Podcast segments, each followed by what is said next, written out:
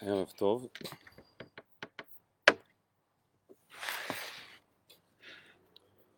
שבוע טוב. נחכה עוד כמה רגעים.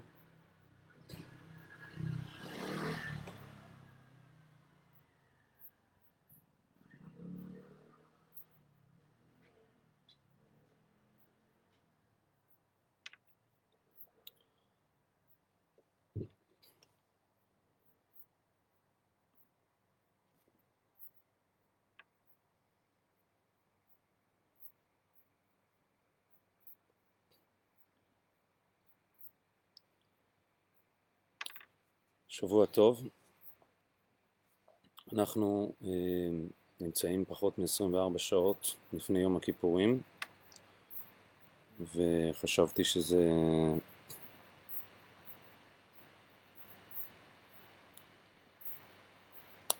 חשבתי שזה יוכל להיות אה, הולם שאנחנו נלמד ערב לפני את הפרשה שהיא אולי המשמעותית ביותר בהבנת אה, עניינו של היום והמהות של היום אה, ובתקופות קדומות יותר האופן שבו בעצם אה, העם היהודי נהג ופעל אה, ביום הזה ואני כמובן מדבר על אה, סדר העבודה של אה, כהן גדול, מה שאנחנו אומרים בתפילת מוסף של יום הכיפורים.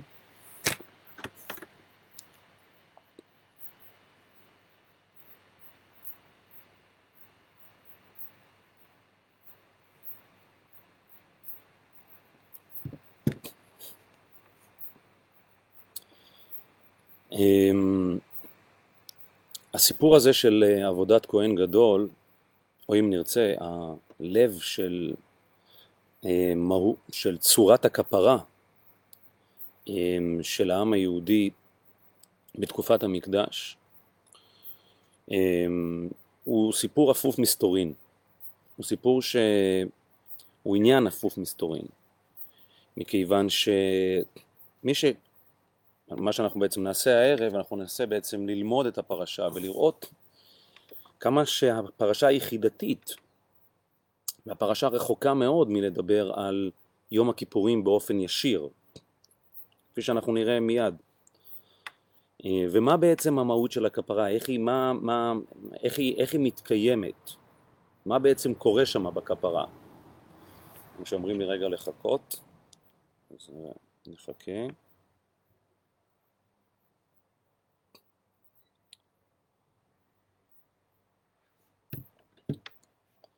איך בעצם הכפרה הזו היא מתקיימת? מדובר לא רק על הכפרה, הכפרה הלאומית, מי שקרא פעם ולו פעם את, אה, את סדר העבודה של כהן גדול, אז יודע שיש עבודה שלמה שעניינה החל מהכפרה האישית של הכהן גדול, ואנחנו גם על זה אנחנו נראה. זה נראה כאילו שהכהן גדול דבר ראשון דואג לעצמו ולמשפחתו אחר כך, ואחר מכן לכל העם היהודי. מה, מה מהות הכפרה, איך זה מייצר את מחילת העוונות. אה, ומדובר בעבודה מאוד מאוד חריגה בכל מובן שהוא, בכל קטגוריה שהיא. אה, ישנה מסכת שלמה בתלמוד שעוסקת בהחרגה הזאת אה, של יום הכיפורים ושל עבודת יום הכיפורים, מסכת שנקראת מסכת יומא. אגב, שם מאוד מעניין כשלעצמו, מסכת יומא, או בעברית מסכת יום. מסכת יום. איזה יום? היום. זה יום. יש משהו ביום הזה שהוא מתייחד כהיום בה"א הידיעה. זה מסכת יום. המסכת של היום. זה קשור למאמר שמופיע בתלמוד, ימים יוצרו ולא אחד בהם. כן, ולא, פסוק בתהילים, ימים יוצרו ולא, ולא בו', לא באלף. כביכול זה היום שהוא כולו קודש, היום שהוא כולו שייך לאלוהים. בכל מקרה, אמ, אז אה, שוב אני רוצה לראות אם אפשר, אנשים רוצים שאני אחכה.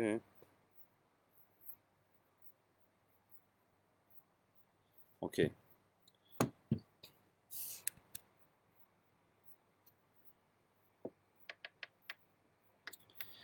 אז אנחנו נתחיל, ברשותכם אני אתחיל לקרוא פרשה. ודרך הפרשה הזאת אפשר לדבר הרבה על היום הזה מנקודות ואספקטים שונים ומשונים, אבל נראה לי שאין דבר שמתבקש, אפילו מתחייב, לנסות ולהבין את הלב, את הליבה של היום הזה, של המהות של היום הזה, של התוכן של היום הזה, של המשמעות של היום הזה, אה, באמצעות הפרשה שעוסקת ביום הזה. אז אני אתחיל לקרוא את הפרשה, אמ, ואני אשלח לכם פה, אין, אין, מכיוון שאין לי אפשרות לשתף בזום ואין לי אפשרות לשתף מסך, אני שולח לכם פה לינק למי שעוקב אחרינו בפייסבוק, אז אני אשלח לינק בתגובה הראשונה אמ, ל... אני שולח לכם פה לינק לפרשה, פרק ט"ז בספר ויקרא. בבקשה. אגב, אני מקווה שאני יושב פה בחוץ בחצר, ואני מקווה שלא יהיה לנו יותר מדי רעש, כי זה סמוך ונראה פה להפגנות בלפור.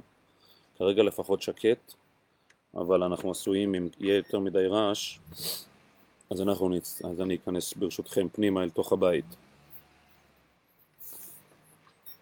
על כל פנים, אני ברשותכם מתחיל לקרוא את, אה,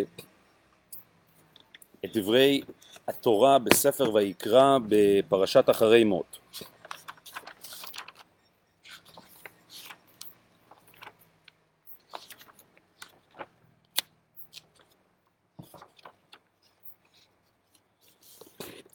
וידבר אדוני אל משה אחרי מות שני בני אהרון בקרבותם לפני אדוני וימותו. טוב, קודם כל כבר כותרת. הפרשה הזאת עוסקת ב... כתשובה, כמענה, כתיקון אפשר להגיד. אחרי מות אלוהים פונה למשה ומדבר אליו אחרי מות שני בני אהרון, הטרגדיה הנוראית הזאת של מותם של שני בני אהרון, אחרי מות שני בני אהרון בקרבותם לפני אדוני וימותו. אז אנחנו, מה שנקרא תקציר הפרקים הקודמים, למי שלא היה, למי שלא יודע, שני בני אהרון ביום ההוא של חנוכת המשכן, שני בני אהרון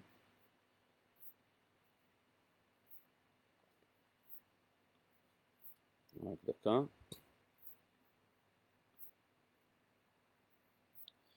שני בני אהרון מקריבים ביום הזה של חנוכת המשכן, הם מקריבים אש זרה, והם נכנסים עם הקטורת, עם האש זרה, אל קודש הקודשים, והסוף הטרגי ידוע, הם נשרפים, הם פשוט נשרפים, ותצא אש מלפני השם ותאכל. הם נשרפים, והם מתים בו במקום. זאת אומרת, מתקיימת שם איזושהי הפרה חמורה מאוד, קשה מאוד, שכמובן גם מתבררת כטרגית מאוד, של שני בני אהרון בניסיון שלהם להתקרב, כמו שכתוב לידיה כאן בפסוק שלנו, בקורבותם לפני אדוני וימותו. זאת אומרת, הם מתים מתוך הקרבה הזאת. הקרבה מייצרת את המוות, זה כתוב לידיה בפסוק. ואז כשאלוהים פונה כאן למשה, באופן מובהק הוא פונה כמענה, כתשובה, בהמשך ישיר, אחרי מות שני בני אהרון, בקרבותם לפני השם וימותו. ויאמר השם, ויאמר אדוני אל משה, דבר אל אהרון אחיך. והנה לנו התייחסות מפורשת אל האירוע ההוא, אל הטרגדיה ההיא אפשר לומר. ויאמר השם אל משה, דבר אל אהרון אחיך, ואל יבוא בכל עת אל הקודש. מבית לפרוכת אל פני הכפורת אשר על הארון, ולא ימות, כי בענן אראה על הכפורת. אז יש כאן הוראה ברורה, נחרצת, על מנת שחלילה, אומר אלוהים למשה, אהרון אחיך ובניו, כל הכהנים, לא יחוו את, אותה, את אותו אסון, את אותה טרגדיה שחווים שני בני אהרון, אז עליהם קודם כל לא נכנסים, אל יבוא בכל עת אל הקודש, ויש כאן גם איזשהו תיאור מאוד מאוד מפורט מבית לפרוכת אל פני הכפורת אשר על הארון. מבית לפר... לפרוכת אל פני הכפורת על של הארון, ממש תיאור ציורי מאוד של האופן שבו זה נראה שם בתוך אה, קודש הקודשים, ולא ימות. אם הוא, לא, אם הוא רוצה לשמור על החיים שלו, שידע שאסור לו לחצות את הגבול הזה, את המבית לפרוכת. אם נרצה, פשוט לעבור לצד השני של הפרוכת. ואז מגיעה הכוכבית. הכוכבית באה ואומרת לנו, כי בענן נראה על הכפורת. זאת אומרת, יש דרך להיראות, יש דרך להגיע, יש דרך להיכנס אל תוך המקום הזה שנקרא קודש הקודשים באמצעות ענן. מה זה הענן? אנחנו נראה את זה להלן. אבל זה גם אמירה מאוד מאוד חידתית. כי בענן נראה על הכפורת. אז אני אקרא רש"י, רש"י פה נותן שני פירושים לפסוק הזה, כי בענן, כי תמיד אני נראה שם עם עמוד ענני, זאת אומרת זה הולך על שאלוהים נמצא שם עם ענן, ולפי שגילוי שכינתי שם ייזהר שלא ירגיל לבוא, זהו פשוטו. ומדרשו לא יבוא כי אם בענן הקטורת ביום הכיפורים. אז המכנה המשותף של שני הפירושים ברש"י, בין אם הפירוש הראשון שהוא לפי פשוטו ובין אם הפירוש השני שהוא לפי מדרשו, זה שהגילוי, המפגש הזה, חציית הקווים הזו, שכביכול מותרת, שמתאפשרת לכהן גדול, לכהן, לכהן גדול, להגיע לבית קודש הקודשים היא באמצעות ענן. זאת אומרת, או באמצעות הענן שנמצא בפנים, והענן שנמצא בפנים, ואז בעצם אומר לנו, תיזהר לא לבוא מכיוון שהענן נמצא בפנים, או באמצעות הענן שאתה מייצר, זאת אומרת אתה מגיע עם ענן, זאת אומרת יש פה אלמנט של ענן. אז עוד לפני שאנחנו נכנסים יותר בעובי הקורה, כל אחד מבין שהמשמעות של ענן זה בעצם איזשהו ערפול, איזשהו טשטוש. יש אלמנט של טשטוש, ורק באמצעות הטשטוש הדבר הזה יכול להיות אפשרי. בכל מקרה, הדברים הם עדיין מאוד מאוד חידתיים. אני רק רוצה להזכיר שלעת עתה לפחות, וזה הולך להימשך ככה לאורך כמה וכמה וכמה פסוקים, אין לנו שום זכר שמדובר על יום הכיפורים. חד משמעית לא. יש פה הוראה איך אפשר להיכנס, איך אפשר להתוודע אל המקום הזה שנקרא בית קודשי הקודשים. איך אפשר להיכנס לשם? מהי בעצם הגישה, מהי בעצם הצורה שאפשר להיכנס אל קודש הקודשים? בזאת יבוא אהרון אל הקודש, ואז מתחיל, התורה מתחילה לתאר לנו איזשהו סוג של תיאור אה, טכני מאוד, רשימת מכולת, איך, מה, של, של עשייה, כן, מה, מה אנחנו אמורים לעשות על מנת, הכהן גדול, מה הוא אמור לעשות בשביל שיוכל להתאפשר לו להיכנס אל הקודש. בזאת יבוא אהרון אל הקודש, בפר בן בקר לחטאת ועי לעולה, ומה הוא צריך ללבוש, ומעת מעדת בני ישראל ייקח שני שעירי עזים לחטאת ועיל אחד לעולה. והקריב אהרון את פר החטאת אשר לו, ואז ולקח את שני השעירים, ואז אנחנו מתוודים לעניין הזה של שני השעירים, והעמיד אותם לפני השם פתח אוהל מועד. ואז יש את העניין הידוע של הגורלות, ונתן אהרון על שני השעירים גורלות, גורל אחד לאדוני וגורל אחד לעזאזל. והקריב אהרון את השעיר וכולי וכולי, ואז השעיר אשר עלה עליו גורל לעזאזל יועמד חי לפני השם לכפר. אני מקצר לכם, אני לא באמת הולך לקרוא את כל הפסוקים.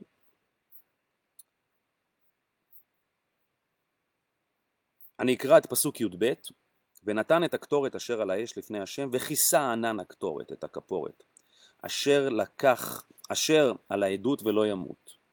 זאת אומרת, הוא בעצם צריך להיכנס עם קטורת אל תוך המקום הזה שנקרא קודש הקודשים, ובזכות, וכאן זה במפורש, וכיסה ענן הקטורת את הכפורת, אשר על העדות ולא ימות.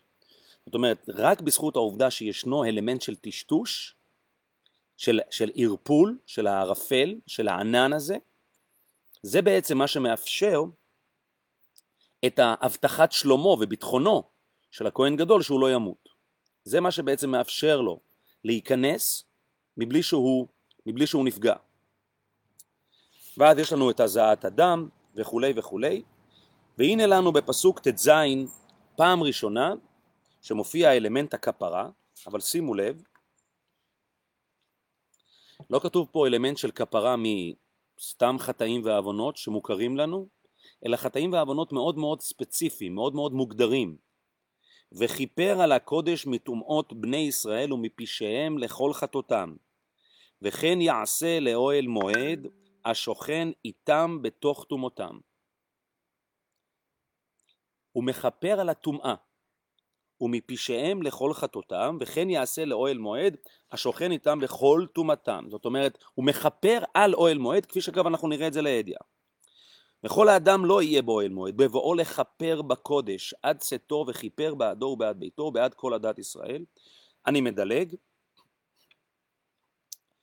בפסוקים אה, של פסוקים י"ח וכ' וכ"א אנחנו מדברים על, על השעיר החי שנכנס אל, אל בית קודשי הקודשים, סליחה, שנשלח לעזאזל. אני מדלג ואני ממשיך לקרוא בהמשך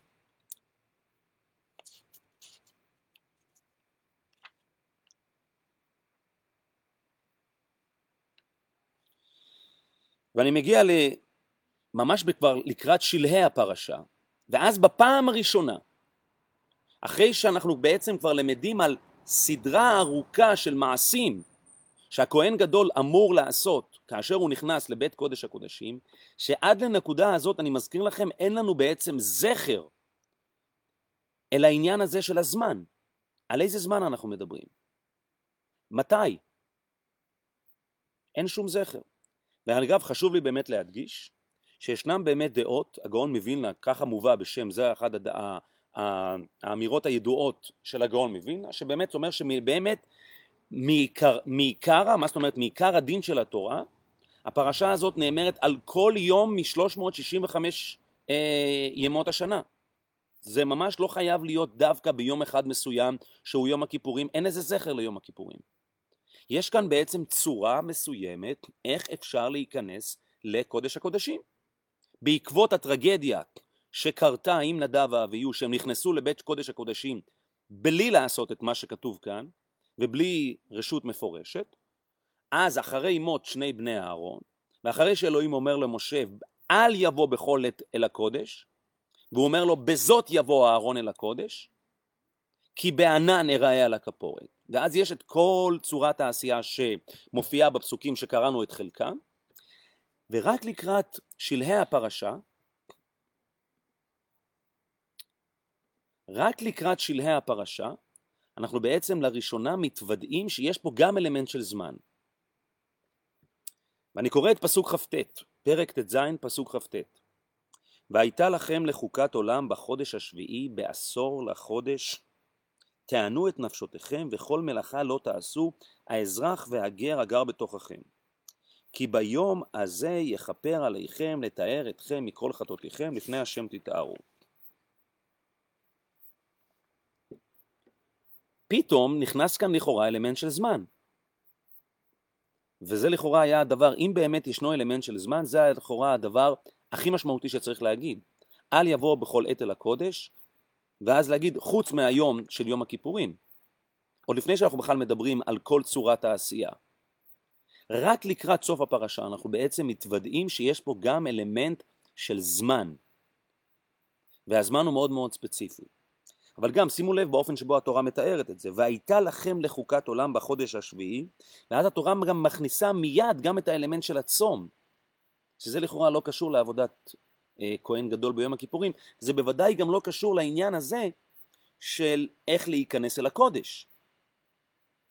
בעשור לחודש תענו את נפשותיכם, אגב לא כתוב שהכהן גדול, שרק, ודאי שגם הכהן גדול, אבל זה פעם ראשונה שיש פה הוראה שהיא הוראה קולקטיבית לכולם, ההוראה על הצום, או עינוי הנפש, תענו את נפשותיכם ואיסור המלאכה, וכל מלאכה לא תעשו, האזרח והגר הגר בתוככם.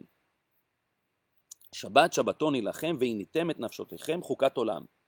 ואז כאילו התורה סוגרת סוגריים וחוזרת לסיפור שדיברנו עליו קודם. ואני קורא את פסוק ל"ב: וכיפר הכהן אשר ימשך אותו ואשר ימלא ידו לכהן תחת אביו ולבש את בגדי הבד בגדי הקודש וכיפר את מקדש הקודש. אתם שומעים? הוא מכפר את מקדש הקודש. מה, מה הכוונה לכפר את מקדש הקודש? ואת אוהל מועד ואת כל המזבח, ואת המזבח יכפר ועל הכהנים ועל כל העם הקהל יכפר. והייתה זאת לכם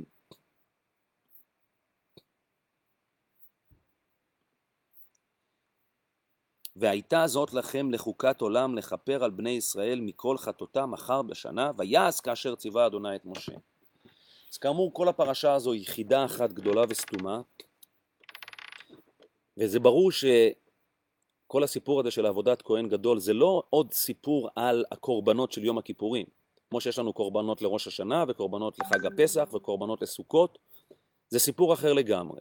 יש כאן סיפור שהוא הרבה יותר עמוק ופנימי, שמייצג את העניין הזה של יום הכיפורים, ויום הכיפורים בהקשר הזה הוא איננו, הוא מופיע כ... בתוך עסקת חבילה הרבה יותר רחבה. זאת אומרת, יותר ממה שהסיפור הוא סיפור של יום הכיפורים, הסיפור הוא הסיפור של המקדש. והאופן שבו למעשה ישנה כאן הוראה, שהיא הוראה, הוראה, הוראה מיוחדת בעקבות הטרגדיה שקרתה עם שני בני אהרון, איך ובאיזה אופן ובאיזו צורה ניתן להיכנס אל בית קודשי הקודשים, כתיקון, כמענה אל הטרגדיה שקרתה עם הסיפור של נדב ואביהו. כאשר יום הכיפורים מופיע כאמור בשלהי הפרשה.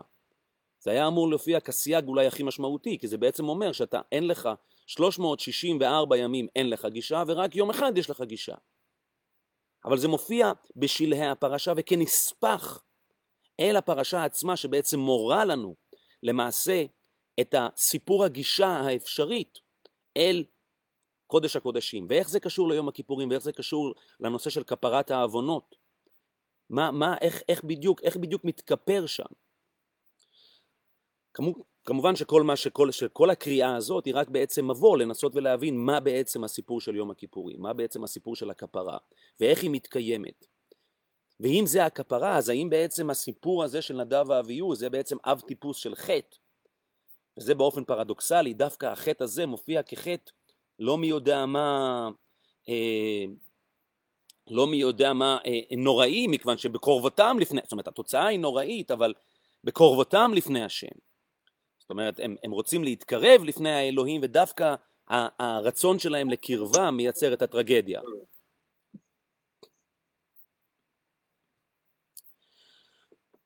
אז אני אגיד את זה ואני אגיד את זה בקצרה. ישנו דבר מאוד מעניין, ישנו דבר מאוד מעניין, כאשר אנחנו לומדים ברמב"ם את הלכות תשובה, הרמב"ם בוחר לנעוץ את הנושא הזה, את השאלה, אולי את אחת השאלות התיאולוגיות, הפילוסופיות, המשמעותיות, הקשות ביותר. הרמב"ם בעצמו מתייחס לכך, לאופן שבו אין באמת מענה אמיתי, רציונלי, פילוסופי, לשאלה הזאת. וכמובן מדובר על השאלה של בחירה וידיעה. על האפשרות של האדם לבחור, לפעול באופן עצמאי, לפעול באופן אוטונומי, לעומת שאלת הידיעה האלוהית. האופן שבו כביכול כל הדברים הם קבועים וידועים מראש. כולנו חלק מאיזושהי מערכת דטרמיניסטית גדולה שלמעשה קובעת את הגורל שלנו ואת הפעולות שלנו ואת תוצאות הפעולות שלנו. והשאלה הזאת היא שאלה שהיא בעצם הלב של ההתמודדות של האדם, לאו דווקא האדם הדתי. אומרת, האם אנחנו פועלים בעולם עם חוקיות שהיא קבועה וידועה מראש, או שאנחנו פועלים בתוך עולם שהפעולות והמעשים שלנו הם אלה שבסופו של דבר קובעים, מייצרים את המציאות שבתוכה אנחנו חיים, על כל המשתמע מכך. כמובן שזאת השאלה שגוזרת את שאלת האחריות. איך אפשר בכלל לגזור אחריות על מישהו כשאנחנו חיים בעולם שישנה תפיסה שהכל באיזושהי מציאות פטליסטית שבה הכל קבוע וידוע מראש. מה ההשפעה שלנו על העולם? מה בכלל יכולת ההשפעה שלנו על העולם? על החיים שלנו, על העולם, על החיים של המשפחה שלנו, של הקהילה, של החברה, של התרבות. כאשר אנחנו תובעים מהאדם, התביעה הזאת מן האדם,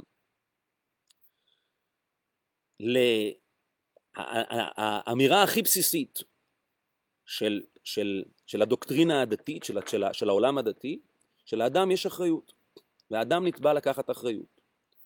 הוא נתבע לקחת אחריות בקום ועשה, והוא נתבע לקחת אחריות בשב ואל תעשה. וזאת כמובן, זאת כמובן האמירה שהיא, דווקא כאשר היא באה מתוך ההשקפה הדתית, יש פה פרדוקס מובנה, מכיוון שדווקא התפיסה הדתית מייחסת לאלוהים את, ה, את, ה, את, ה, את, את, את האחריות על כל מה שנעשה גם באופן מתמיד כהשגחה פרטית וכולי וכולי. אז איפה פה נכנס האדם? כאשר אנחנו עומדים בתפילת נעילה של יום הכיפורים, אז אנחנו בתפילת נעילה, הלב של תפילת נעילה, שהיא אולי התפילה המשמעותית ביותר, נקודת השיא, הפסגה של יום הכיפורים. שם אנחנו נוגעים בדיוק בפרדוקס הזה. כשאנחנו באים ואומרים, כשאנחנו אומרים, הלא כל הגיבורים כעין כנגדך ואנשי השם כלא היו, וגיבורים וחכמים כבלי מדע ונבונים כבלי השכל, כי רוב מעשיהם תוהו, הבל לפניך, ומותר אדם מדם בהמה עין, הכל הבל, אין באמת משמעות לאדם. הכל, מי, מי הוא האדם, מהו האדם, בוודאי מהו האדם לפני האלוהים. ומיד באותה נשימה אנחנו ממשיכים ואומרים, אתה הבדלת אנוש מראש, ואתה קיראו לעמוד לפניך. זאת אומרת, ההבנה הזאת שהאדם הוא ישות מובדלת, האדם הוא ישות שיש לו מעמד עצמאי, הבדלת אנוש מראש, ואתה קיראו, הכרת בו, לעמוד לפניך. בעצם ביום הכיפורים אנחנו נוגעים, הלב של החוויה של יום הכיפורים נוגעת בדיוק בשאלה הזאת, בפרדוקס הזה. כאשר האדם נתבע לתת דין על מעשיו, הוא בעצם נתבע כאדם עצמאי, כאדם בוגר. לא בכדי, אדם שוטה, קטן, אנשים שאנחנו לא מייחסים להם אחריות, הם פטורים. הם פטורים, אי אפשר להטיל עליהם אשמה, אי אפשר להטיל עליהם אחריות. האחריות נגזרת מעובדת, מהעובדה שאנחנו רואים את האדם כישות שהיא עומדת כשלעצמה, ואפשר לגזור, לגזור עליה אחריות. זאת כמובן קביעה שמחייבת את ההנחה שיש לאדם בחירה חופשית, ושהאדם הוא יצור חירותי שהוא פועל מתוך אה, המקום של החירות הזאת, והחירות הזו היא זו שמייצרת ומכילה עליו את האחריות. ומתוך זה הוא נתבע, לת... הוא נתבע לתת דין על מעשיו. ובוודאי ובוודאי, כאשר שאנחנו מדברים על רעיון התשובה, אי אפשר לדבר על רעיון התשובה במנותק מרעיון הבחירה. כי אם אין לאדם בחירה, אין לו גם על מה לשוב. אין לו באמת על מה לשוב. הפילוסוף היהודי ברוך שפינוזה באמת ראה את רעיון התשובה, הוא באמת, הוא כותב את זה במאמר תיאולוגי מדיני, שהרעיון התשובה הוא רעיון בעייתי בעיניו. שפינוזה הוא, באופן שבו הוא מזהה את הטבע כ... בעצם כמציאותו של אלוהים בתוך המציאות הטבעית לחלוטין, הוא בעצם בהכרח שולל את אפשרות הבחירה. בהכרח כל המציאות הטבעית היא מציאות שהיא לחלוטין דטרמיניסטית, כי היא-היא ההוויה של אלוהים. ואם היא ההוויה של אלוהים, בהכרח היא שלמה, מוגמרת, מונוליטית, קבועה וידועה מראש. ואין שום מקום ליחס לעומתי בין האדם לבין האלוהים. לעומתי הכוונה שהאדם עומד פה, והאל עומד פה, ומתקיים איזשהו, מתקיים, מתקיים איזשהו, איזשהו מתח ביניהם. האדם פועל מתוך מקום של בחירה חופשית שלו, שהיא איננה, או לפעמים אפילו בניגוד לרצונו של האל. ועל זה הוא נתבע לתת דין וחשבון. אז אם אנחנו מדברים על רעיון התשובה, בוודאי שרעיון התשובה, ולא בכדי, ועל זה בדיוק מדבר הרמב"ם, שבוודאי שאנחנו מחייבים את העיקרון הבסיסי הזה, הראשיתי הזה, הגולמי הזה, שבעצם מדבר על כך שהאדם פועל באיזשהו חלל שהוא חלל עצמאי. איך זה עובד? שאלה גדולה. שאלה מאוד גדולה. ספק אם ניתן, ניתן, ניתן לתת עליה ולו תשובה אחת קוהרנטית, ברורה. אבל היא, היא, היא, היא, היא, היא אולי השאלה הכי קשה שהאדם מתמודד איתה. אז אומרים, יש את החלל הפנוי, עולם יש uh, מסובב כל עלמין, ממלא כל עלמין, צורה כזאת, כזאת, כן? אצל הרמב"ם בכלל, האל הוא טרנסצדנטי לגמרי, להפך, האל הוא, הוא, הוא לא כל מה שאנחנו כן. כל מה שאנחנו יודעים לומר על עצמנו הוא לא, זה מין איזושהי אלוהות מופשטת לחלוטין. איזושהי אלוהות שהיא לגמרי מנותקת מההוויה הפוזיטיבית המוכרת לנו.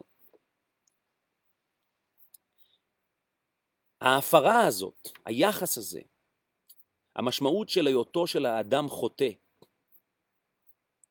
היא בעצם באופן שבו האדם לוקח את האחריות הזאת צעד אחד יותר מדי. הייתי, סליחה, לא רוצה, לא, לא, לא את האחריות, אלא את העצמאות הזאת, צעד אחד יותר מדי. שהוא בא ורואה את עצמו כישות עצמאית, ריבונית, סוברנית מה שנקרא, לעשות ככל העולה על רוחה.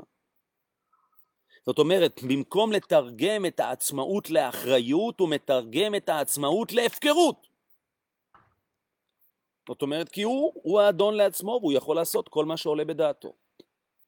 זאת אומרת, עקרון העצמאות, אותו עקרון העצמאות בעצמו, שאמור לקחת את האדם לאחריות, באותו אופן עשוי או עלול לקחת אותו להפקרות. אם הוא רשאי, אז הוא רשאי, כי הוא עצמאי, אתה הענקת לו, אם הוא סוברני לקבל את ההחלטות. איך בכלל אפשר לדבר על אחריות? האמת, איך אפשר בכלל לדבר על אחריות כאשר אנחנו מדברים על עצמאות? אתה עצמאי, אז גמרנו. כשאנחנו מדברים על האחריות, בהכרח, כשאנחנו מדברים על אחריות בהכרח, אנחנו מדברים על כך שהעצמאות היא איננה אה, אור ירוק לעשות ככל העולה על רוחך. זאת אומרת שהעצמאות היא, יש לה איזושהי משימה, זאת אומרת היא מחייבת אותך, היא לא פועלת אל מול עצ... זאת אומרת, היא לא פועלת אל מול עצמה, או ליתר דיוק, אתה, זה לא אומר שאתה פועל אל מול עצמך. אם האדם פועל אל מול עצמו, אין שום סיבה בעולם שהעצמאות לא תיקח אותו להפקרות. הוא יכול לעשות כל מה שעולה על רוחו. כשאנחנו מעמידים את האדם לדין, ניקח לדוגמה את המשפט האזרחי, את המציאות האזרחית. כאשר אנחנו מעמידים את האדם לדין על העובדה שהוא נסע באדום, אז אנחנו אומרים פה אמירה כפולה. א', אנחנו אומרים שהוא אדם עצמאי, בוגר, ודבר שמאפשר לנו להכיל עליו את האחריות, אבל עצם העובדה שאנחנו קובעים שישנה אחריות, מחייבת את העובדה שהוא לא חי מול עצמו, אלא הוא חי בתוך חברה או בתוך סביבה אה, אה, לאומית, מדינית, הרבה יותר גדולה ממנו, שהוא מחויב לה. הוא לא, הוא לא חי אל מול עצמו. כי אם הוא חי מול עצמו, בוודאי שהוא יכול לעשות ככל העולה על רוחו. זאת אומרת, מושג החטא בהגדרתו מחייב את הקביעה הדואלית הזאת. א', שהאדם הוא אכן עצמאי, דואלית ופרדוקסלית. הווה אומר, האדם הוא ישות עצמאית, אבל הוא ישות עצמאית שאיננה פועלת מול העצמאות האוטונומית שלו, אלא מול איזושהי ישות הרבה יותר גדולה ומשמעותית הימנה, והיא זו, כלפיה, נגזרת עליו האחריות. זה בעצם מושג האחריות.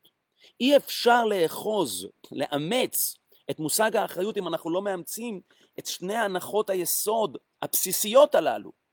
עצמאות מחד ואחריות מאידך. אחריות הווה אומר שהאדם קיים אל מול משהו, לעומת משהו. התמצית של יום הכיפורים מתמצא בארבע מילים. ועל חטא שחטאנו לפניך. זהו. מה חטאנו? זה כבר יש פירוט, כל אחד מכירים את הנוסח הווידוי. אבל התמצית של יום הכיפורים בא ואומר על חטא שחטאנו לפניך. זאת אומרת שיש מושג של חטא, יש מושג של שאנחנו לא פועלים באופן נכון, והיא נגזרת מהעובדה שאנחנו חטאנו אותה לא כלפי עצמנו, לא אל מול עצמנו, אלא אנחנו חטאנו אותה, החטא בהגדרתו, החטא בהגדרתו הוא אל לפניך, הוא לעומת, הוא אל מול אנחנו קיימים לפני משהו, לעומת משהו. כי אם אנחנו קיימים לעומת עצמנו, אז אנחנו יכולים לקחת את העצמאות הזו ולעשות מסיבה גדולה מאוד. יאללה מסיבה. אין בכלל מושג של חטא. זאת אומרת, העובדה שאנחנו לפניך היא זו שבעצם מייצרת, מחייבת את מושג שנקרא על חטא. זה בעצם הלב של יום הכיפורים.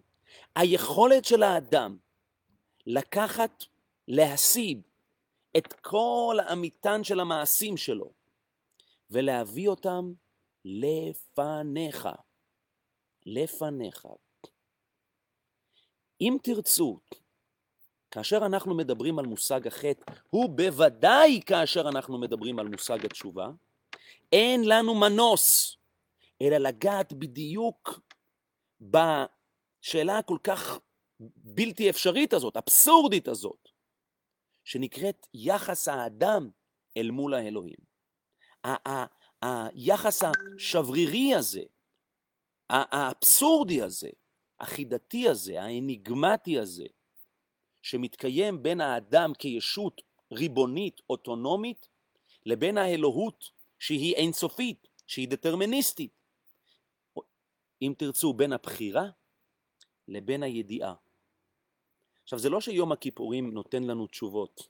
אל תצפו לתשובות פילוסופיות, כי אין כאלה באמת. ישנן נוסחאות, ודאי לא תשובות. אבל יום הכיפורים לא בא לתת לנו מענה תיאולוגי, פילוסופי לשאלה הזאת. יום הכיפורים בא להעמיד אותנו בלב של המתח הזה, בליבה של ה... בליבו של המפגש הזה, שהוא, שהוא, שהוא כולו חידה, שהוא כולו נסתר, כולו סוד. מה שיום הכיפורים בא ואומר לנו, שבשביל שבכלל תהיה אפשרית התשובה, התשובה היא בעצם האופן שבו האדם מכנס ומביא מחדש את העצמאות שלו ומצרף אותה מחדש לנקודת האח... לנקודה שהיא למולה הוא פועל, כי זה מהותו של החטא.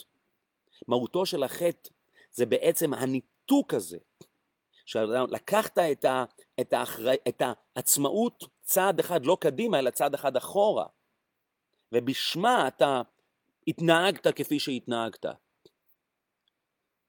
שוב, כאמור, במקום להפוך את העצמאות לאחריות, החטא הופך את, ה... את העצמאות להפקרות. זה מה שנקרא עבדה בהפקר הניחא ליה. כי אין לו, כי הוא לא ישות אוטונומית. הישות האוטונומית היא לוקחת אחריות.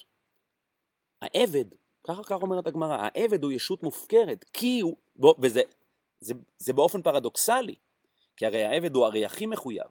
התשובה היא לא, המחויבות נגזרת מעצמאות, ולא להפך. לכן ההפקרות היא מאפיינת את העבד ולא מאפיינת את האדון שהוא עומד כשלעצמו. לכאורה האדון יש לו את הכי פריבילגיה להיות מופקר. התשובה היא לא, תפיסת החירות היא תפיסה של אחריות. הסיפור הזה של היחס שבין האדם לבין האלוהים הוא למעשה הלב של הסיפור של המקדש. זה לא רק האדם, זה הבריאה כולה, בוודאי האנושות ובוודאי העם היהודי. המקדש הוא בעצם ההיכל הזה, המקום הזה, שאפשר לקרוא לו המקום הלימינלי הזה, הסיפי הזה בעברית, הסיפיות שהמקדש עוצר בחובו.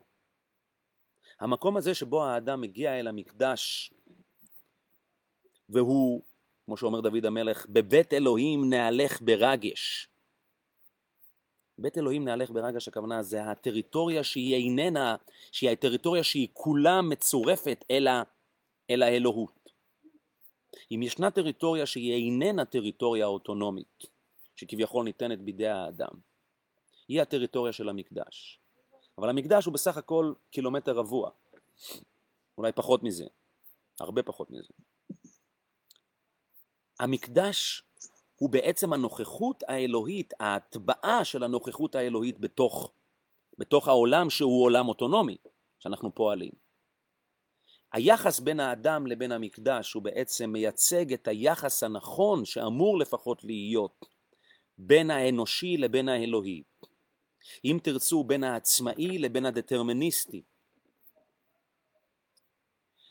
והיחס הנכון הזה אמור לאפשר לאדם, לגרום לאדם להבין שהעצמאות שלו אמורה לגזור עליו אחריות ולא הפקרות.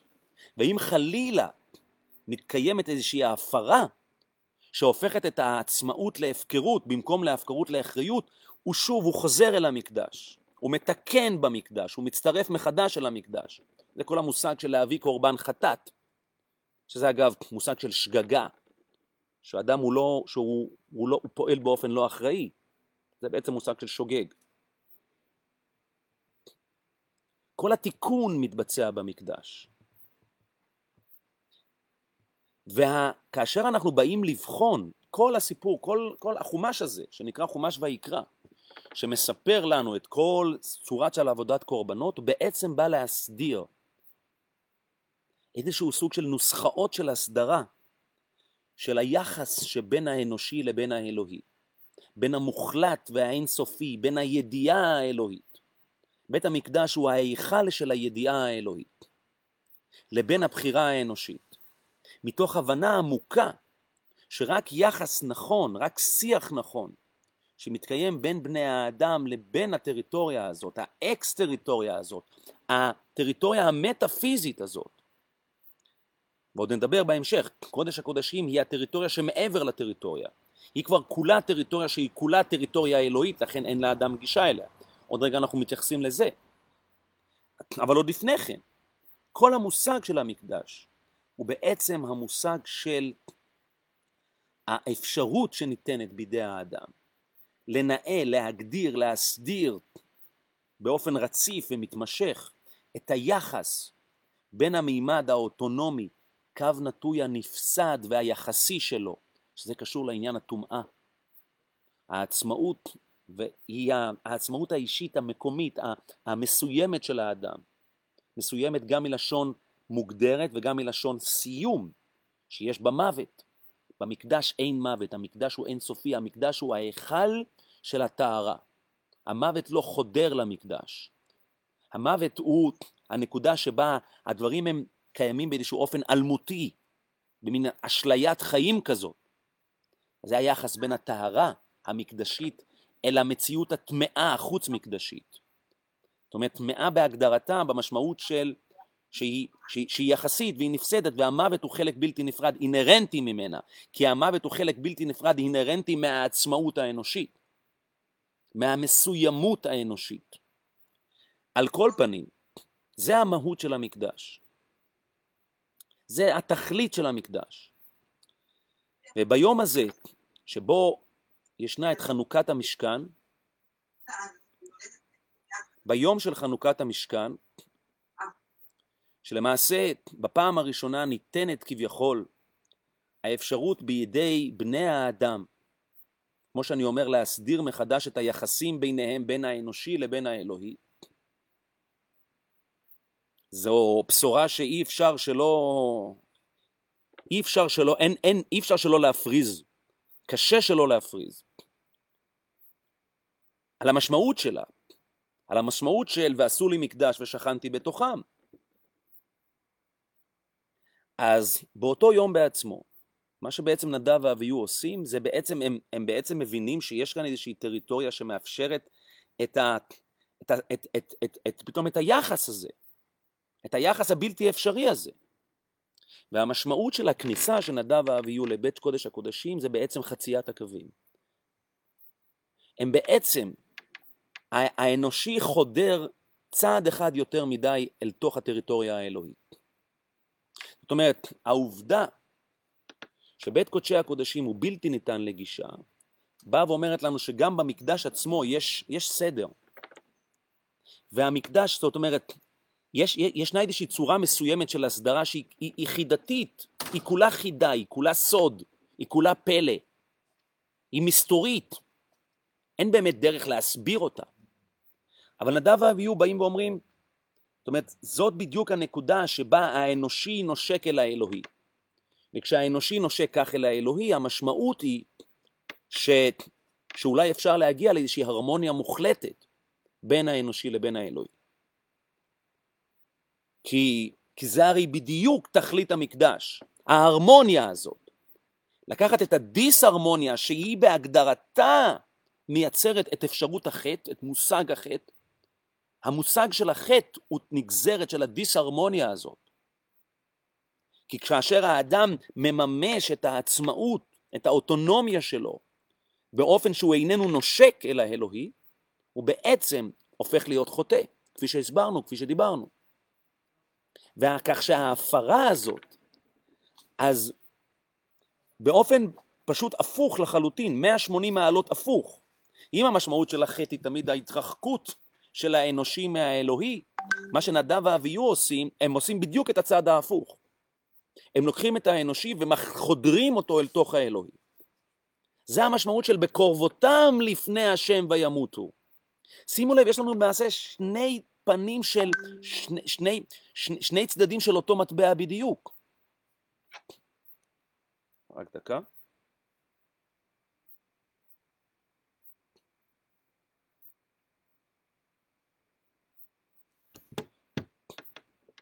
זאת אומרת, מה שבעצם החוטא עושה אל הצד ההתכנסות אל המקום שלו, נדב ואביהו בדיוק עשו את, את, את הפעולה ההפוכה. הם רצו באמת להגיע להרמוניה, אבל ההרמוניה היא באמת, היא לא באמת אפשרית. בשביל שההרמוניה תהיה אפשרית, האנושי צריך להיות קצת פחות אנושי. וזה, פה אנחנו מגיעים בעצם ללב של הסיפור של עבודת כהן גדול ביום הכיפורים, והסיפור הזה של יום הכיפורים בכלל, של מושג הכפרה ביום הכיפורים, ומושג התשובה. ומושג התשובה.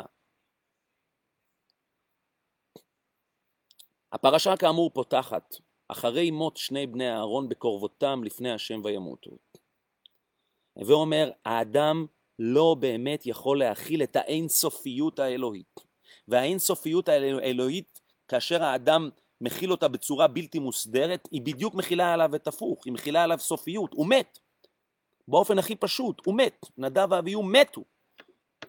האינסופיות האנוש... האלוהית בעבור האדם משמעה סופיות מיידית, מוות מיידי. כך מתגלה המשק... המקדש, זה דבר מצמרר רק לחשוב על כך. זה מה שקורה ביום שבו פעם ראשונה יש מושג של מקדש בעולם. ההבנה שמתחייבת הסדרה, מתחייבת הסדרה והסדרה, אבל הסיפור של ההסדרה לא מגיע מיד, הוא לא מגיע לאלתר. הסיפור של ההסדרה מגיע רק בפרשה הזאת, אחרי מות. אחרי מות שני בני אהרון, בקרבותם לפני השם וימותו. ואז ויאמר השם אל משה, כפי שכבר קראנו, דבר אל אהרון אחיך, ואל יבוא בכל עת אל הקודש. מבית לפרוכת, אל פני הכפורת אשר על הארון. והצורה הציורית שהתורה מתארת לנו את המקום הזה, באה להמחיש כמה שהמקום הזה הוא מקום שהוא אקס-טריטוריאלי. הוא איננו שייך למה שנקרא השמיים שמיים להשם והארץ נתן לבני האדם. הווה אומר, הוא לא שייך ל"וארץ נתן לבני האדם". הוא יותר, או אם תרצו, הוא בדיוק בנקודת התווך הזו שבין השמיים שמיים להשם והארץ נתן לבני האדם. זה המקום הזה שבאגדות של רבא בר אבונה במסכת בבא בתרא, והוא ראה את המקום הזה של מקום שנושקים שמיא וערא, כפי שמפורש כבר בדברי הראשונים שם. איפה נגמר השמימי ומתחיל הארצי, ואיפה נגמר הארצי ומתחיל השמימי? מי יודע? מקום הארון אינו מן המידה. אי אפשר להיכנס למקום הזה, כי המקום הזה הוא המקום שבאמת מפר את, ה, את ההפרדה הזאת, את הדיכוטומיה הזאת. זה הלב של, ה, של, של, של ההרמוניה שהיא הרמוניה בלתי אפשרית בעבור האדם. ובשביל האדם זקוק ל... ל ולכן כל המושג המקדש הוא מושג של הסדרה. הסדרה, יש מושג של עשר הקדושות. ההסדרה היא אקוטית מאין כמותה בהבנת המהות של המקדש. אבל היא הסדרה שכולה סוד. מה, מה אנחנו יודעים? פה נגמר ההיכל ומתחילה האזהרה, פה... מי, מי, מי יודע? מה יודע? מי, מי, מי מאיתנו בכלל יכול לבוא בסוד ההסדרה הזאת? אבל ההסדרה הזאת היא לא רק הלב של המקדש, היא הלב של הסיפור האנושי, הסיפור האנושי לעומת הסיפור האלוהי. המהות של ההבנה של המציאות הדתית שהאדם חי בה. ואז נאמר, כי בענן נראה על הכפורת. מה זה כי בענן נראה על הכפורת? איזה מין סוג של הרעה זאת? ורש"י בעצמו כבר לא נותן לנו שני צדדים שהם שני צדדים הפכיים להסביר את זה. או שיש שם ענן ולכן אי אפשר להיכנס, או שאתה תבוא עם ענן וכך תוכל להיכנס. זה הרי חידה סתומה. מה זה כי בענן נראה על הכפורת? כי בענן נראה על הכפורת המשמעות היא, כפי שהזכרנו כבר כשהתחלנו לקרוא את הפסוקים הללו, המשמעות היא שישנו יסוד של ערפול מוחלט, ערפל מוחלט, אי אפשר להבין את זה. איפה נגמר השמימי ומתחיל האלוהי ולהפך, זה כולו ערפל. זה כולו ערפל. זו מציאות שהיא לגמרי מטושטשת. זו מציאות שלגמרי אין לנו שום יכולת באמת להבין ולהגדיר ולהסדיר אותה. האדם נמצא בתוך הערפל. כאשר הוא נמצא במקום הזה. ואם הוא לא נמצא בתוך ערפל, זאת אומרת, אם הוא חושב שהוא רואה משהו, אוי ואבוי לו. זאת אומרת, אם הוא לא יכיל על עצמו את הערפול, אם הוא לא יכיל על עצמו את הערפול, אוי ואבוי לו. וכאן אגב, חשוב לי להגיד בסוגריים, שיש לנו שתי מסורות. איך, איך להבין, היו בעם היהודי, שתי מסורות, איך להבין את הפסוק הזה. באו הצדוקים ואמרו, הם צדקו לכאורה, בזאת יבוא אהרון אל הקודש, כי בענן, בזאת יבוא. הוא צריך לבוא, לייצר, להיכנס, כאשר כבר הענן כבר קיים, הוא נכנס עם הענן. באו הפרושים, אמרו לו, את הענן, הענן מיוצר שם, כשהוא נכנס, הוא עדיין גלוי. יש כאן הבנה עמוקה של המהות של המחלוקת, הפולמוס הזה, שבין הצדוקים לבין לבין הפרושים. אצל הצדוקים, שהם שוללים בכלל את העצמאות של האדם לקבוע את גורלו, כל מושג התורה שבעל פה, שזה אגב מתגלה ביום הכיפורים, גם על זה אולי שווה לדבר בנפרד. האדם בהגדרתו, גם כשהוא מחוץ למקום, זאת האמירה שלהם, זאת האמירה הקיומית שלהם על מציאותו של האדם, שממילא הוא חייב להיות לקבל את התורה שבכתב as is כמות שהיא. What you see is what you get, מה שאתה רואה זה מה שאתה מקבל. הפרושים, כל מושג, כל, כל התפיסה הכי בסיסית שעומדת מאחורי הגישה הפרושית באה ואומרת לאדם יש את האפשרות לקבוע את גורלו, לקבוע את האחריות הדתית שלו, לפרשן את התורה, להסביר אותה, להתאים אותה, אולי אפילו לפעמים הלכה עוקבת מקרא, יש גם מקרים כאלה, אולי אפילו להגיד בניגוד למה שכתוב בתורה. יש לאדם אחריות מלאה. שם, במקום הזה, מיוצר הענן, ולכן התפיסה הפרושית באה ואומרת, אתה נכנס כאדם שעומד בזכות עצמך, ושם אתה מצטרף אל הענן. ושם כאשר הכהן גדול נמצא ועושה את מה שהוא עושה, בתוך הענן הזה. פעם ראשונה שהוא בעצם היחידה שיש לו את האפשרות לגעת בהתגלות המוחלטת של האלוהות, של מה שנקרא שם המפורש. והקול שיוצא מבית קודש הקודשים הוא הקול של הגילוי הזה. ואל מול הגילוי הזה ישנה התבטלות מוחלטת. והפעם היחידה שבאמת ישנה השתחוויה מוחלטת. והכהנים והעם העומדים באזהרה, שהיו שומעים את הכהן גדול בבית קודשי הקודשים, שם המפורש יוצא מפי כהן גדול, היו קוראים ומשתחווים. הקריאה והשתחוויה היא בעצם האופן שבו האדם לגמרי מבטל את ישותו.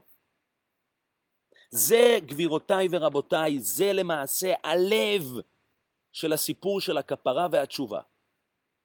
האופן שבו האדם לגמרי מעגן מחדש את ההוויה שלו למה שנקרא לפני האלוהים. לפני השם תתארו. המושג שנקרא לפני השם. אבל המושג, חבר'ה, שלא תבינו לא נכון, המושג שנקרא לפני השם זה בעצם הלב של הסיפור של המקדש. ועד כמה שהמקדש חלילה מתגיימת הפרה שההסדרה הזאת בין ההיכל, בין העולם כולו כעולם שמה שנקרא השמה, הארץ נתן לבני האדם, לעומת המקדש שהוא שייך למה שנקרא השמיים שמיים להשם. אז משהו במקדש לקוי, פגום. כאשר אין התייחסות נכונה אל המקדש, אז המקדש פגום. זאת אומרת, מהות החטא בהגדרתה היא פגיעה במקדש.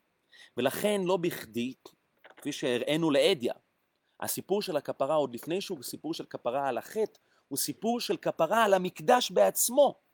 מה שנקרא לכפר בלשון התלמוד, לכפר מקדש, טומאת מקדש וקודשיו. לטמא את המקדש זה הכוונה שבעצם האנושי חודר לתוך האלוהי.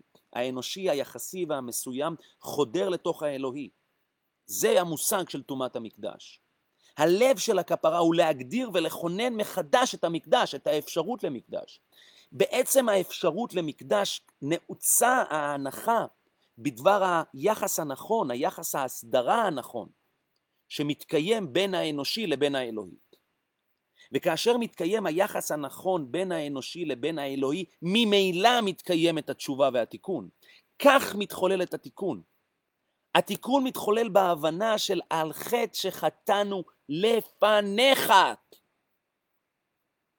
המושג שהאדם מכיל על עצמו לפניו.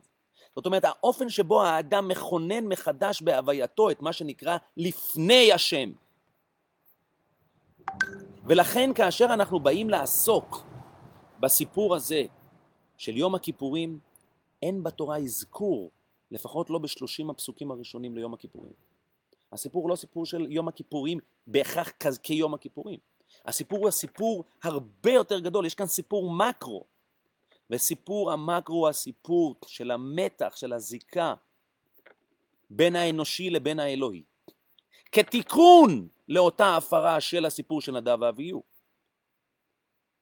וכאן התורה מורה לנו את, ה, את הצורת ההסדרה הנכונה, שמגיעה אגב לשיא, באותו בירור שמתבצע בין שתי הדיכוט... שני העולמות הדיכוטומיים, המימדים הדיכוטומיים. המימד הזה שהוא כולו אנושי, שהוא כולו מוות, שנקרא עזאזל, שהוא אולי המייצג, אב טיפוס של האנטיתזה של השמיים שמיים להשם, הוא ארץ גזרת, הוא המקום שהוא אנטיתזה אל ההיות, אנטיתזה אל החיים, לעומת ההיכל, המקום הזה, שהוא מקום שהוא כולו חי, שאין בו, אסור שיהיה בו, אבוי שיהיה בו, ולו נצנוץ קל של טומאה של מוות, שזה אגב המהות של יום הכיפורים, לכפר אם יש טומאת אה, אה, מקדש וקודשיו. וכמובן בראש ובראשונה קודש הקודשים. שזה המקור של ההיות, זה המקור של ההוויה, זה הראשית של ההוויה.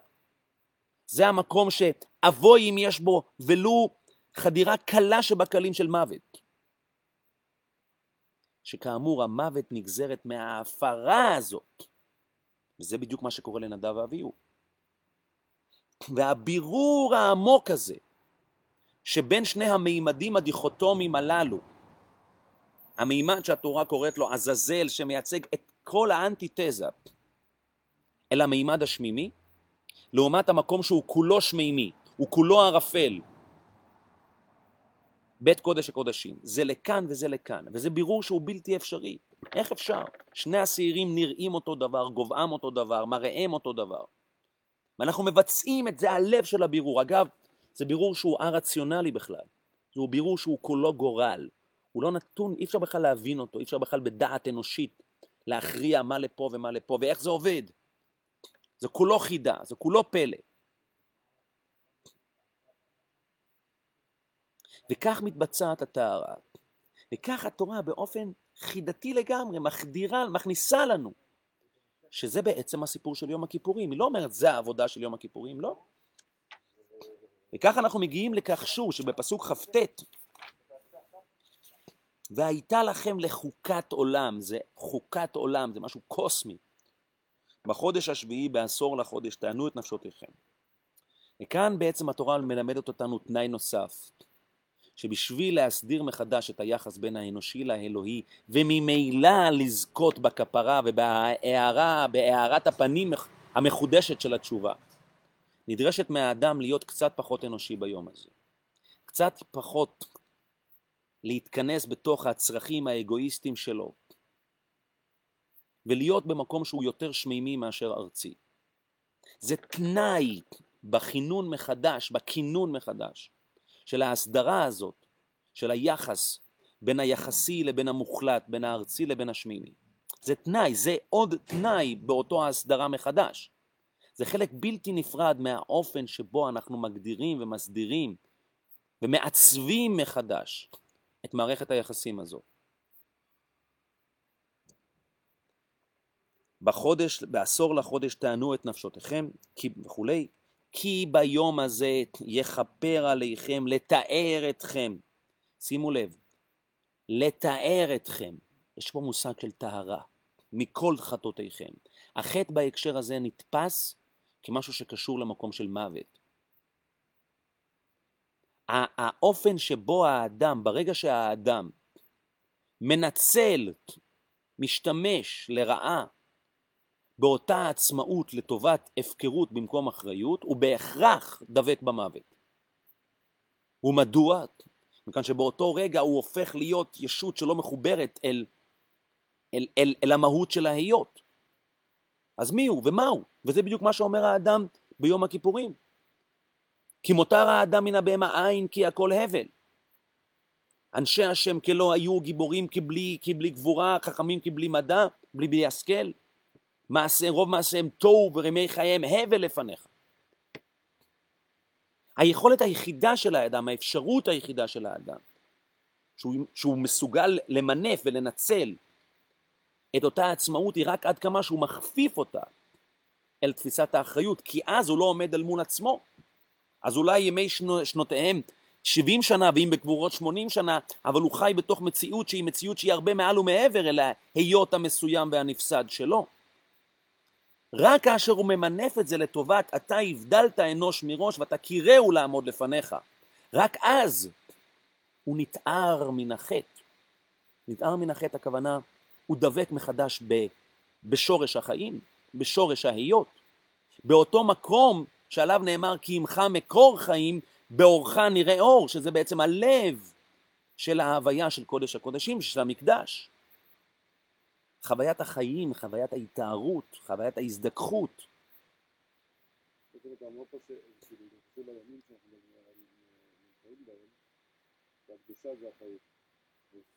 הטהרה היא החיים, הטהרה היא החיים, ההתארות. אנחנו לא מתקדשים מן הטומאה, אנחנו מתארים מן הטומאה. ההפך מטומאה היא טהרה, בוודאי, בוודאי. אנחנו מתארים. ההזדככות מן הטומאה. בעצם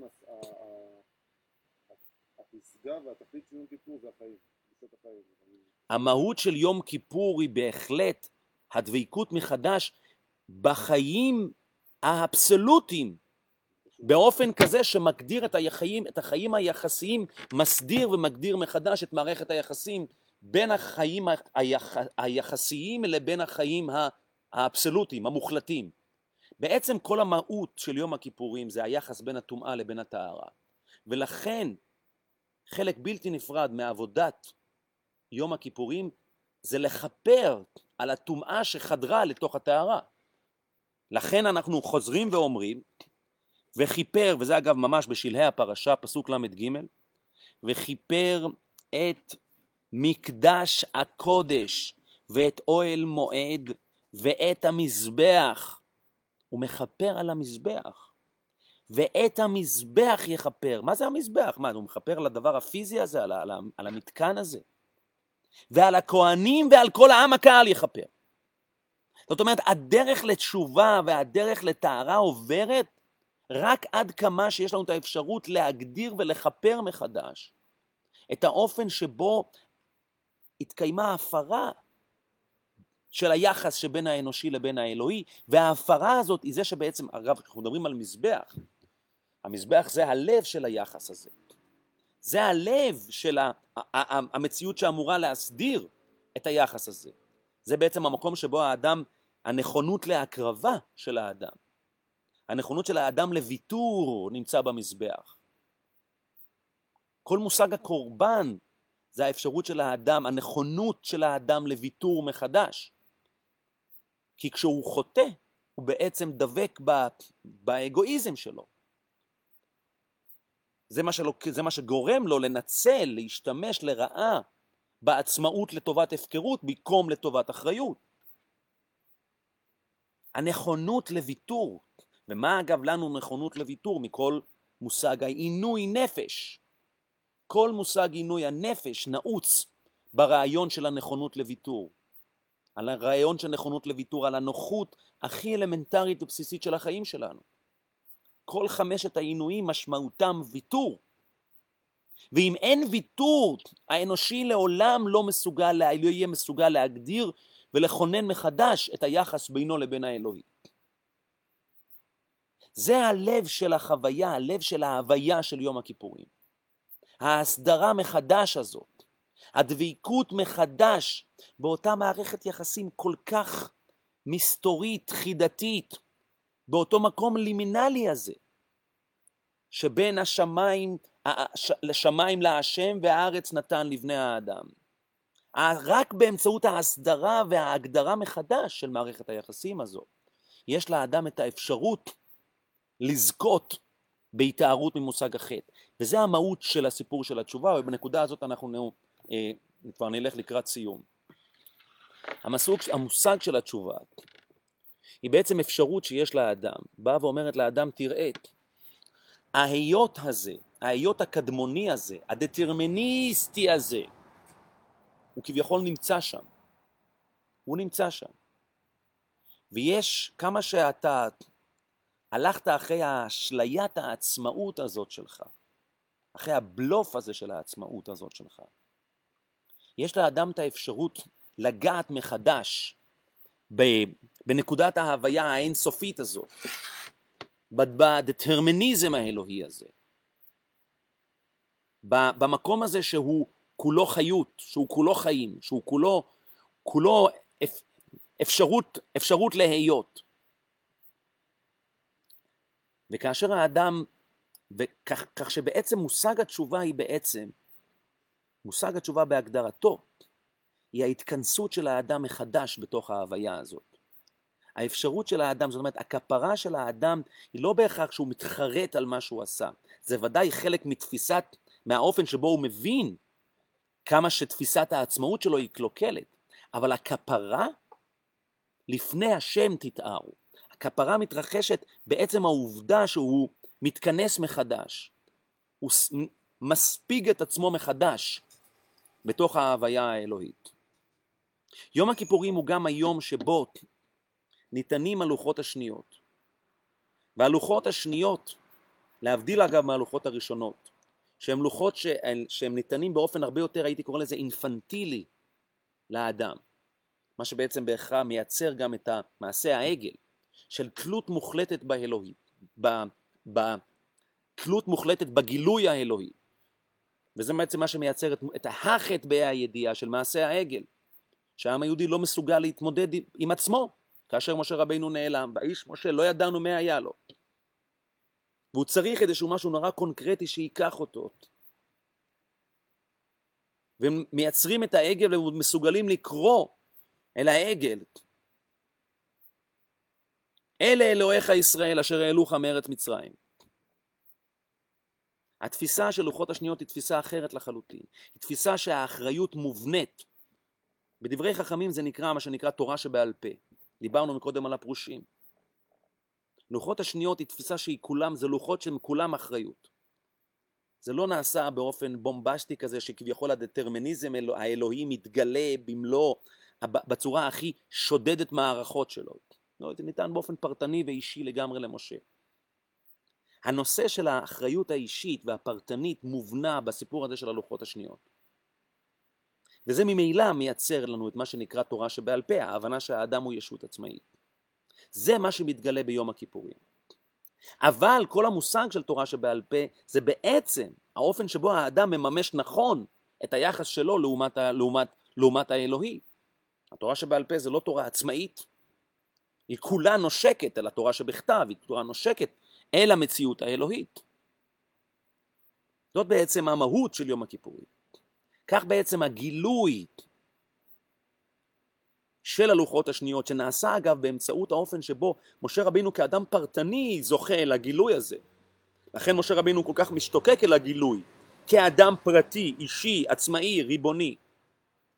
ואז, ואז כל הסיפור הזה של המעמד של משה רבינו בנקרת הצור הוא הסיפור של הסדרת מערכת היחסים בין האנושי לבין האלוהי. אם תרצו זה הלב של 13 מידות. זה בעצם הסיפור. ואז כשאלוהים בא ואומר לו, וראית את פניי ואת אחוריי לא יראו, כי לא יראני האדם וחי. זה הרי בדיוק מה שקורה לנדם ואביהו. זה בדיוק מה שקורה לנדב ואביהו. שהם רוצים לראות, כי לא יראני האדם וחי. כל צורת מה שנקרא הנהגת, הנהגת הקדוש ברוך הוא בעולם נמצאת שם. כל ההסדרה הזאת שאנחנו מדברים עליה, זה, זו, זה בעצם המהות, הלב של הסיפור של, של, של, של 13 מידות. וראית את אחוריי ופניי לא, לא אראו.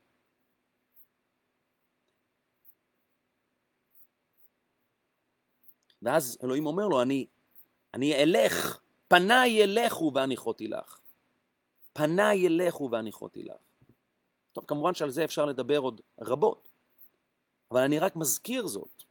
אני מאוד ממליץ ביום הכיפורים להסתכל בפרשה הזאת, כי היא הפרשה, היא פרשה של יום הכיפורים כמעט לא פחות מהפרשה שקראנו עכשיו. כי היא פרשת ההסדרה מחדש של היחס שבין האלוהי לבין האנושי. אז בנקודה הזאת, כבר השעה מאוחרת, אני מקווה שהצלחנו להאיר ולו במשהו את המהות של יום הכיפורים, שנזכה באמת להסדיר מחדש את האנושי שלנו מחד ואת האלוהי בחיינו מאידך, ונזכה לטהרת אמת ביום הזה, טהרה של התחדשות, טהרה שממנה אנחנו יוצאים מחדש. אני רוצה להגיד משהו, אנחנו נמצאים בימים הללו של, הימים הנוראים הללו, תרתי משמע, שהקורונה היא חלק בלתי נפרד מההיות שלנו. הקורונה מלמדת אותנו כמה שאנחנו, כמה שהעצמאות שלנו, כמה שהאנושי שלנו הוא כל כך דל, הוא כל כך קטן, הוא כל כך מצומצם, הוא כל כך יחסי. כמה שהפרספקטיבה שלנו כל כך מוגבלת. כמה שאנחנו חיים מול מציאות הרבה יותר גדולה, שברגע אחד יכולה להתמוטט ולשנות כל פרט בהווייתנו. זה שיעור עמוק של צניעות וענווה. צריכים לשמר בעניין של החיים. בוודאי, ודאי. ופה אני רוצה גם להוסיף, לא בכדי אנחנו גם אומרים בתפילה, כהודעת לעניו מקדם, כמו שכתוב. זאת אומרת, נקודת העמידה אל מול האלוהי בהכרח חייבת להיות, מה זה, מה זה כהודעת לעניו מקדם? למה, למה דווקא פה אנחנו מזכירים את עובדת היותו של משה רבינו עניו? כהודעת למשה רבינו מקדם. כהודעת לעניו מקדם כמו שכתוב, וירד השם בענן, שוב אלמנט הענן, ויתייצב עמו שם. כי בענן אראה על הכפורת. וירד השם בענן, זה בדיוק אותו ענן. הענניות הזאת, והאפשרות לעמוד אל מול הענניות הזאת, אל מול הערפל, אל מול הלא נודע הזה. וכמה אבל אחריות זה גוזר עלינו מאידך. כמה אחריות זה גוזר עלינו מאידך. דווקא העמידה הזאת של הענווה והצניעות מחייבת לנו, מחייבת את האחריות.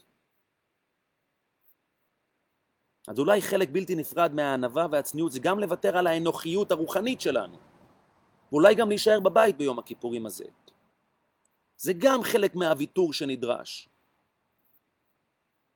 אנחנו מאוד אוהבים את הקהילה ואת הבית כנסת. מה, אנחנו מספרים לעצמנו סיפור? זה חלק בלתי נפרד מהגשמיות שלנו, לא מהרוחניות. והניגונים, והשירים, והחוויה, והנוסטלגיה. חלק בלתי נפרד מההקרבה, אולי השנה על זה להישאר בבית. חלק בלתי נפרד מהענווה הנדרשת. הענווה שמאפשרת לנו אולי פעם ראשונה להקשיב, באמת, למשהו שהוא מחוץ לעצמנו. להיות באיזשהי הקשב אחר. וההבנה שזה חלק בלתי נפרד מן האחריות. ואין אחריות בלי ויתור. ואין קרבה בלי ויתור. ואין כפרה בלי ויתור. אז גם זה צריך לומר השנה. אז נקווה באמת שהשנה הזאת תהיה שנה טובה ונצטרך לוותר בה פחות, נוכל להיות יותר שלמים עם עצמנו ועם הווייתנו. שתהיה לנו הוויה שהיא הוויה של תיקון, הוויה של כפרה והוויה של טהרה. שתהיה לנו הוויה שמאפשרת לנו באמת להרגיש כמה שאנחנו נפסדים אחד, אבל נבדלים ומובחרים מאידך. הוויה שנוכל להרגיש את ההרמוניה האמיתית שבין האלוהי לבין האנושי. שנה טובה וגמר חתימה טובה. תודה רבה. שבוע טוב.